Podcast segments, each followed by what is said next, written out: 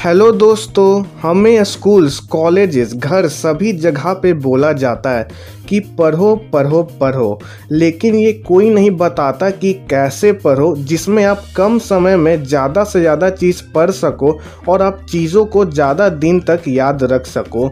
तो आज मैं आपको चार ऐसे मेथड बताने वाला हूँ, जो कि साइंटिफिकली प्रूवन है और आप भी इसे फॉलो करोगे तो आपको इससे 100 परसेंट रिज़ल्ट मिलेगी। और आप नोटिस करोगे कि आपकी मार्क्स सिग्निफिकेंटली इंक्रीज हो रही है। नंबर वन है एनालाइजिंग बहुत सारे स्टूडेंट्स कोई भी कॉन्सेप्ट को पढ़ते हैं तो उसके बाद वो डायरेक्ट उसका नोट्स बनाने लग जाते हैं। लेकिन इसके बीच में एक बहुत ही इंपॉर्टेंट प्रोसेस है, जिससे ज़्यादातर स्टूडेंट छोड़ देते हैं।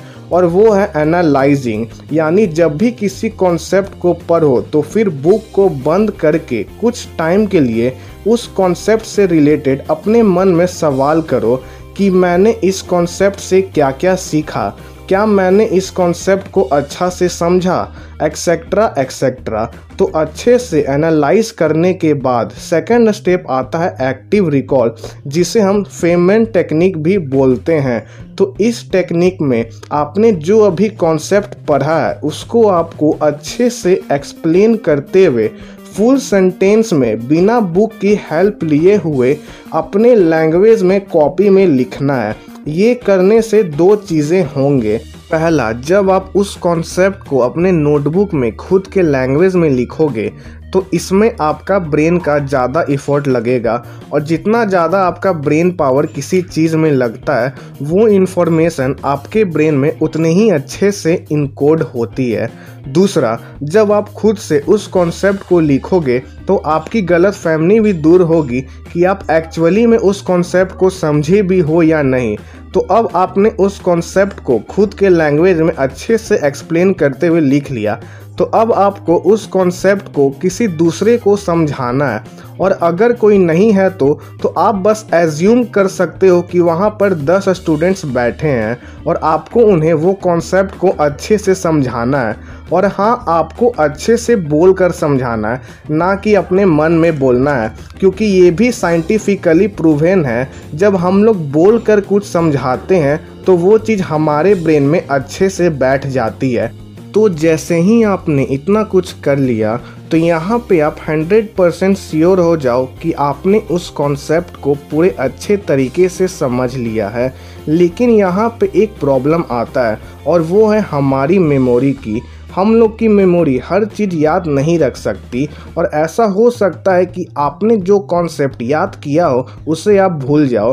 तो इसका सॉल्यूशन के लिए एक टेक्निक है, जिसे हम कहते हैं दी स्पेस्ड रिपीटेशन टेक्निक इस टेक्निक में आपने जो कॉन्सेप्ट को खुद के लैंग्वेज में एक्सप्लेन करके लिखा था नोट्स में उसको आपको फिर से दो दिन के बाद पढ़ना है, फिर एक वीक के बाद, फिर पंद्रह दिनों के बाद और फिर एक मंथ के बाद। जैसे ही आप सेवरल टाइम रिपीटेडली रिवाइज कर लोगे तो आपके ब्रेन को एक सिग्नल चल जाएगा कि ये इन्फॉर्मेशन को आप बार बार रिपीट कर रहे हो। मतलब ये इंपॉर्टेंट इन्फॉर्मेशन है। तो आपका ब्रेन उस इन्फॉर्मेशन को शॉर्ट टर्म मेमोरी से लॉन्ग टर्म मेमोरी में ट्रांसफ़र कर देगा।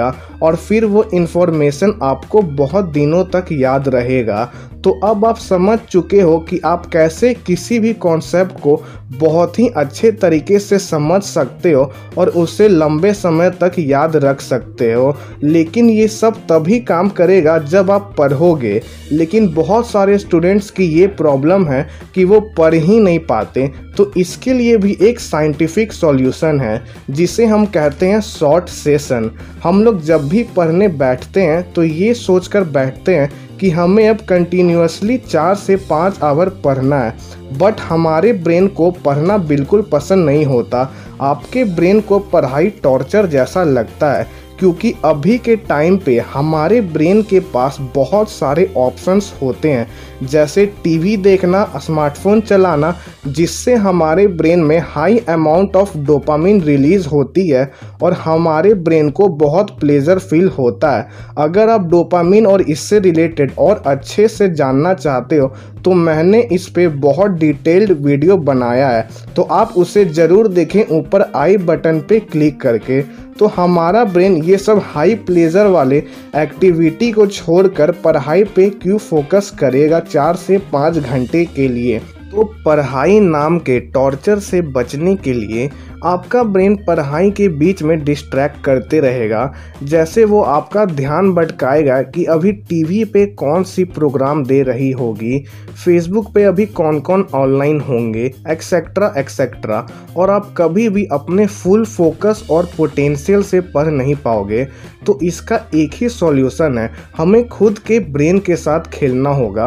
अब आपको शॉर्ट सेशन करना है। मीन्स आपको चार से पाँच घंटे कंटिन्यूस पढ़ने के जगह बस तीस मिनट ही कंटिन्यू पढ़ना है। ये तीस मिनट आप घटा या बढ़ा भी सकते हो अपने कंफर्ट के अनुसार। तो जब आप बस 30 मिनट के लिए ही पढ़ने बैठोगे तो इससे आपके ब्रेन को भी ज़्यादा प्रॉब्लम नहीं होगा, क्योंकि बस 30 मिनट ही तो पढ़ना है और आपका ब्रेन भी अपना पूरा फोकस पढ़ाई पे लगा देगा और आप नोटिस करोगे, नॉर्मली आप एक से दो आवर में जितना पढ़ते थे, उतना आप 30 मिनट में ही पढ़ लिए हो।